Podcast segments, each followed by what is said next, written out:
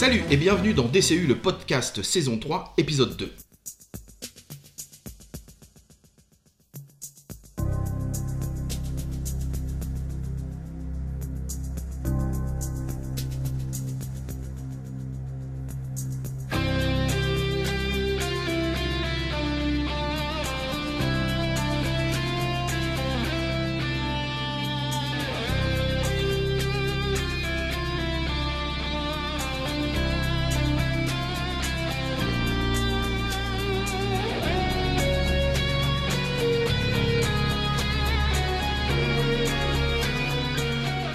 Pour ce nouveau numéro, nous allons parler d'un film culte des milieux des années 80, et vous l'avez sûrement déjà reconnu grâce à son thème musical, j'ai nommé Top Gun. C'est le film qui a fait de Tom Cruise une star et de Tony Scott un réalisateur de films d'action bankable. Il a aussi permis de faire découvrir Val Kilmer au monde entier, et sans parler de la bande originale qui a explosé tous les charts cette année-là. Bref, vous allez tout savoir sur la genèse et les coulisses de ce film qui a bercé toute une génération et dont la suite Top Gun Maverick arrive sur grand écran dès le 25 mai 2022. Et pour vous raconter tout ça, je suis accompagné de mon copilote, j'ai nommé Monsieur S. Bonjour Monsieur S. Roger, T'es prêt pour un petit tour en avion de chasse? J'ai hâte. Allez, mettez votre casque, montez dans vos cockpits, parce que I feel the need, the need for speed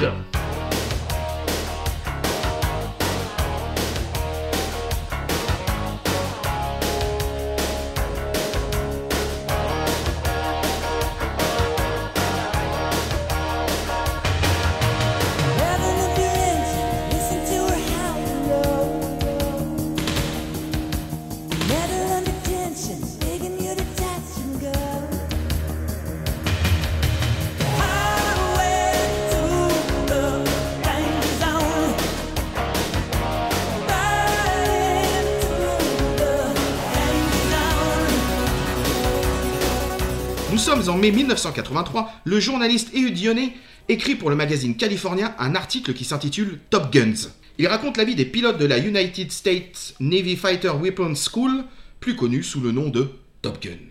Cet article est accompagné de plusieurs clichés pris en plein vol par le pilote C.G. Hifley Tree, connu sous l'indicatif Eater. Et la photo qui est sélectionnée pour faire la une du magazine représente 4 F-14 survolant les nuages et dont le pilote au premier rang porte un casque rouge et blanc. Et au même moment, deux producteurs associés indépendants, j'ai nommé Jerry Bruckheimer et Don Simpson, tombent sur cet article et sentent le potentiel de faire un film autour de l'école de la Navy et de ses avions de chasse. Les deux hommes apprécient aussi beaucoup le titre Top Guns. Ces jeunes producteurs sont, après George Lucas quelques années avant, les seuls producteurs indépendants de Hollywood. On leur doit déjà un gros carton au box-office, Flashdance, sorti en avril 1983, et ils sont déjà en tournage d'un futur succès, Le flic de Beverly Hills. Après plusieurs refus de divers scénaristes déjà bien installés à Hollywood pour développer une histoire autour de cet article, ils embauchent un duo de scénaristes novices, Jim Cash et Jack Epps Jr., qui signeront plus tard, entre autres, les histoires de Turner et Hatch ou Dick Tracy. Maintenant que le script est prêt, il faut trouver le réalisateur. Et là aussi, les deux producteurs vont faire preuve d'audace en faisant appel à Tony Scott, le frère de Ridley Scott. Mais pas parce qu'il est justement le frère d'eux, non, juste parce qu'il a réalisé une pub pour la marque de voiture Saab, où cette dernière faisait une course contre un avion de chasse. C'est un casting comme un autre. Mais la légende veut qu'avant Tony Scott, le film aurait été proposé à John Carpenter et David Cronenberg, qui auraient tous deux refusé. Jerry Bruckheimer et Don Simpson savent très bien que la crédibilité du film passera par le fait d'utiliser de vrais avions de chasse, mais aussi l'infrastructure de la Navy. C'est donc au culot qu'ils présentent leur projet à certains hauts gradés de l'école des pilotes. Et pour la première fois de son histoire, cet institut militaire plutôt secrète va ouvrir ses portes à la production de Top Gun. Ils vont leur donner accès aux avions, porte-avions et même à certains locaux. Mais attention, ça reste l'armée et son freak control. Donc cette ouverture des portes à la production se fera, mais sous certaines conditions. Déjà sur le scénario, la Navy demande que les combats se passent dans les eaux territoriales par opposition à l'ennemi de l'époque pour les Américains, c'est-à-dire Cuba. L'armée a aussi demandé qu'une scène de crash sur le porte-avions soit retirée du script, Tu m'étonnes. que le langage très familier des soldats soit revu à la baisse, et enfin que l'amoureuse de Maverick ne soit plus une officielle à Navy, mais une civile travaillant pour l'armée. Et pour terminer, la condition qui était non négociable, c'était qu'un membre de la Navy devait être présent constamment sur le tournage comme garant, que ce soit pour la crédibilité et faisabilité des scènes d'action, de la posture des acteurs en tant que soldats, et plein d'autres choses qui devaient refléter la grandeur de la Navy à l'écran. Et ce fut le contre-amiral Pete Viper Pettigrew, ancien aviateur de la marine, vétéran de la guerre du Vietnam et instructeur à Top Gun, qui endossa le rôle de gardien du temple. D'ailleurs, le contre-amiral apparaît dans le film lors de la première scène dans le bar où Maverick rencontre Charlie. L'homme avec qui elle s'attable après s'être fait draguer par Maverick, eh bien c'est notre contre-amiral. Mais vous savez quoi? Il a eu droit à deux autres hommages dans le film. Déjà pour le vrai prénom de Maverick, dans le premier script il s'appelait Evan, mais son prénom fut changé en Pete, comme celui de Pete Viper Petit Gros, notre contre-amiral. Et son identifiant de pilote Viper fut lui aussi donné à l'un des personnages du film. Donc voilà, on a notre script, notre réalisateur et la Navy qui fournit le matos.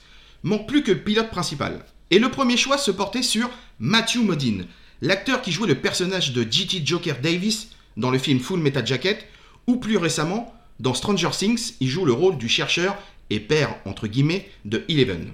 Mais l'acteur va refuser car il trouve que le film qui est supporté par la Navy est trop pro-militaire, forcément. Ce qui est contraire à ses idées, du coup, anti-militaires et surtout activiste pacifiste. Du coup, nos deux producteurs vont aller chercher un outsider, un jeune homme pas très connu du grand public international et qui a eu quelques succès dans des teenager movies, comme par exemple Risky Business, je parle bien sûr de Tom Cruise. Mais avant de le faire signer, Brockheimer et Simpson vont lui faire passer un baptême de l'air avec la meilleure des patrouilles américaines, les Blue Angels. Mais quand Tom arrive sur le tarmac pour faire ses essais, il a encore les cheveux longs de son précédent tournage qu'il vient de terminer, le Legend de Ridley Scott. Quand les pilotes le voient arriver avec son look, ils se mettent d'accord entre eux pour lui faire faire les voltiges les plus dingues, histoire de foutre la trouille à ce beatnik. Mais ça va être tout l'inverse. Tom va prendre son pied, aux grandes dames des pilotes et pour la joie des producteurs qui leur confirment d'avoir fait le bon choix. Je m'appelle Charlotte Blackwood. Et moi, Maverick. Maverick? C'est pas un nom, ça, c'est un sobriquet. Non, c'est mon indicatif. Vous êtes pilote. Oui, pilote de l'aéronef. Non, en fait, ça fait que deux fois. Oh, pour quel résultat? Hein. Et crash en flamme la première fois et pas beau à voir. Et la seconde? Mais ça, je sais pas encore. euh, Je vous en parlerai demain. Bon, Maverick. Mon copain vient juste d'arriver, alors c'est sympa d'avoir discuté. Perry? Salut. Salut. Tiens-moi ça. J'arrive dans deux secondes, ok Euh, Est-ce que je peux vous poser une question un peu indiscrète? Ça dépend laquelle. Est-ce que vous êtes un excellent pilote? Oh, il y a pire, je crois. Bravo. Comme ça, j'aurai pas de soucis à me faire pour votre avenir de chanteur. Pour le reste du casting, nous avons Kelly McGillis dans le rôle de Charlie, l'instructrice civile qui va faire chavirer le cœur de Tom Cruise. D'ailleurs, au départ, la mannequin actrice et première femme de Bruce Springsteen, Julianne Phillips, devait jouer le rôle de Charlie, mais les essais n'ont pas convaincu les producteurs. Ensuite, il fallait un méchant, ou tout du moins un acteur au charisme glacial pour jouer Iceman. Et c'est Val Kilmer qui va s'y coller, mais à contre-coeur. Car il n'était pas emballé par l'histoire, mais vu qu'il était sous contrat pour encore un film avec la Paramount, le studio l'obligea à jouer dans Top Gun. Et finalement, heureusement pour lui, car comme Tom Cruise, ce film va être l'élément déclencheur de sa grande notoriété qui lui permettra d'enchaîner avec le film Willow juste derrière. Mais si on regarde bien, le reste du casting est quand même pas mal du tout aussi. Tu m'étonnes Tout d'abord avec Anthony Edwards dans le rôle de Goose, l'acolyte de Maverick, qui deviendra quelques années plus tard le célèbre Dr Green dans la série Urgence. Ah, Marc On a la géniale Meg Ryan, qui joue justement la femme de Goose. Il y a l'un des copilotes, qui n'est autre que Tim Robbins. On peut aussi parler de Tom Skerritt, qui a joué dans Alien ou Dead Zone. Michael Ironside, que l'on a vu dans la série V ou dans le film de Total Recall, et qui a fait le bonheur de plein de téléfilms dans les années 90. Ou encore John Stockwell, acteur principal du film d'horreur Christine. Tout était prêt pour que le tournage commence en Californie. Tony Scott avait des idées bien précises pour filmer les plans avec les avions. Il voulait par exemple des caméras accrochées sur le fuselage des jets pour donner la sensation de vitesse à l'écran. Il voulait aussi filmer les scènes sur le porte-avions au lever du soleil pour avoir cette lumière orangée. Mais forcément, un porte-avions, c'est gros. Et c'est moins rapide que la vitesse du soleil quand il se lève. Donc du coup, au bout d'un moment, quand la lumière commence à disparaître, le réalisateur demanda au commandant du porte-avions de faire demi-tour pour se recaler face au soleil. Sauf que le commandant lui a dit Eh, T'es gentil, mon gars, mais non. Donc, Tony Scott lui dit Bon, c'est combien à peu près pour la location euh, d'un porte-avions? Le commandant réfléchit et lui dit Écoutez, je pense que c'est à peu près 5000 dollars la minute. Il dit Très bien, je vous signe un chèque tout de suite de 25 000 dollars et vous me remettez le porte-avions dans le bon sens face au soleil. Bon, après, la légende dit que Tony Scott a bien fait le chèque, mais rien ne prouve qu'il a vraiment été encaissé.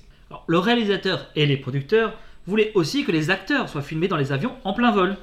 Mais cela a été très très contraignant. car tous ne supportaient pas les G, la vitesse des avions. Et il vomissait plus souvent qu'il jouait de la comédie. À l'exception d'un, Tom Cruise, qui lui était comme un poisson dans l'eau.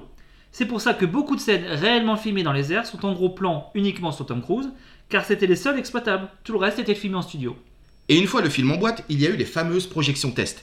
C'est tout simplement le premier montage brut qui à un panel de gens représentatifs, histoire de voir s'il n'y a pas eu d'oubli ou de choses mal comprises par les spectateurs. Et toutes les projections avaient le même retour. Le film est génial, immersif, mais où est la scène d'amour entre Charlie et Maverick? À la suite de ça, les producteurs décident alors de rappeler Tom Cruise et Kelly McGillis pour tourner deux nouvelles scènes. Celle de l'ascenseur et celle où ils couchent ensemble. Sauf qu'il y a un problème majeur. C'est que nous sommes plus de 5 mois après la fin du tournage de Top Gun et Tom Cruise a démarré le tournage du film La couleur de l'argent. Et il a les cheveux un peu plus longs. Idem pour Kelly McGillis qui tourne Made in Heaven où elle est devenue brune au profit de sa couleur blonde de Top Gun. C'est donc pour cela que dans la scène de l'ascenseur, Maverick sort de la douche, ça permettait de lui plaquer les cheveux avec l'eau pour éviter de voir qu'ils avaient poussé, et pour Charlie, elle porte une casquette pour cacher ses cheveux bruns. Quant à la scène où ils couchent ensemble, ils ont tourné en contre-jour avec un filtre bleuté pour camoufler la couleur des cheveux de Kelly McGillis. Et pour la petite info, l'actrice était plus grande de 8 cm par rapport à Tom Cruise. Donc toutes les scènes dans le film où ils sont côte à côte, sachez que Tom Cruise porte des talonnettes. Parlons de la musique.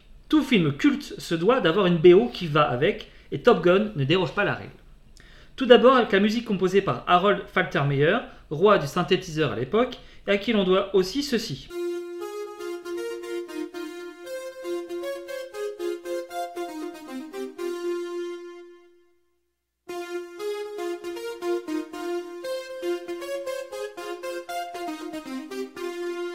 Le thème du flic de Beverly Hills. Pour les chansons, les producteurs ne veulent que des groupes et chanteurs du moment, comme par exemple Kenny Loggins, à qui l'on doit aussi la chanson Footloose.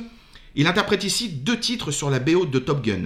Tout d'abord Danger Zone et aussi Playing with Boys, quand les gars, vous savez, jouent au beach volley. On a aussi Gloria Estefan, Otis Redding, Jerry Lee Lewis. Il devait même y avoir le groupe Toto, mais finalement les avocats du groupe n'ont pas réussi à se mettre d'accord avec les producteurs. Et bien sûr, il y a LA musique du film.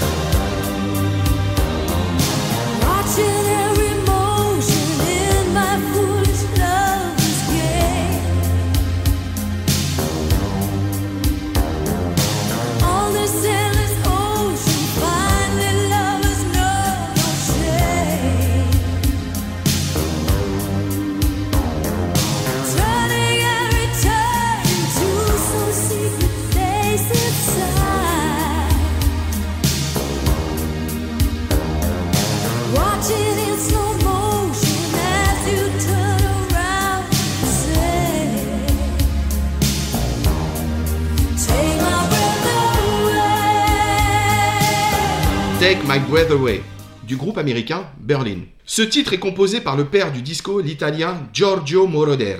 Le titre va rafler la même année le Golden Globe et l'Oscar de la meilleure chanson pour un film. Top Gun va sortir le 12 mai 1986 aux États-Unis et le 17 septembre en France. Pour un budget de 15 millions de dollars, le film va en remporter plus de 350 millions à travers le monde et faire plus de 3 millions et demi d'entrées en France. Top Gun sera le plus gros succès cinématographique de l'année 1986 et fera de Tom Cruise une mégastar internationale. Et 36 ans après, la suite Top Gun Maverick va sortir au cinéma. J'ai déjà eu la chance personnellement de le voir il y a quelques semaines, et vous pouvez trouver sur damiencinematicuniverse.com un épisode de Et si l'on parlait d'eux consacré à cette suite qui est vraiment incroyable. D'ailleurs, en 1986, suite au succès du premier film, Jerry Bruckheimer et Dan Simpson, les producteurs, ont voulu embrayer rapidement sur une suite. Mais Tom Cruise ne se sentait pas prêt, et pour être certain que le film ne se fasse pas, il a demandé une somme stratosphérique. Et c'est exactement ce qui s'est passé. La suite n'a pas eu lieu à ce moment-là. Qu'est-ce qui vous motive J'ai à cœur de servir ma patrie et de devenir le meilleur des pilotes de la navale. Tu veux savoir qui est le meilleur ici? C'est lui, Iceman.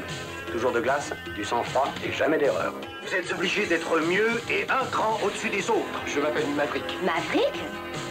C'est pas un nom, ça, c'est un sobriquet? J'ai reçu un ordre vous concernant et je, je n'arrive pas à m'y faire. Votre rêve, je vais vous le servir sur un plateau. Vous deux, vous avez été désignés pour entrer à Top Gun. Vous êtes la crème des pilotes de l'aéronaval. Une élite. Vous deviendrez encore mieux. T'as pas encore saisi? Saisi quoi? Qui est le meilleur pilote? Moi, dans cette école, je suis instructeur et tous les deux mois, je vois une vingtaine de nouveaux furieux. Chaque fois que tu montes en avion, tu es incontrôlable. C'est vrai. Et même très dangereux. Il a rien contre le pilote. Mais contre son attitude. Vous savez, moi, quand un truc me branche, je le branche. Il ne suffit pas d'être un fougueux pilote. J'ai une famille, moi, je peux pas me permettre de tout foutre en l'air. Et toi, tu es ma seule famille.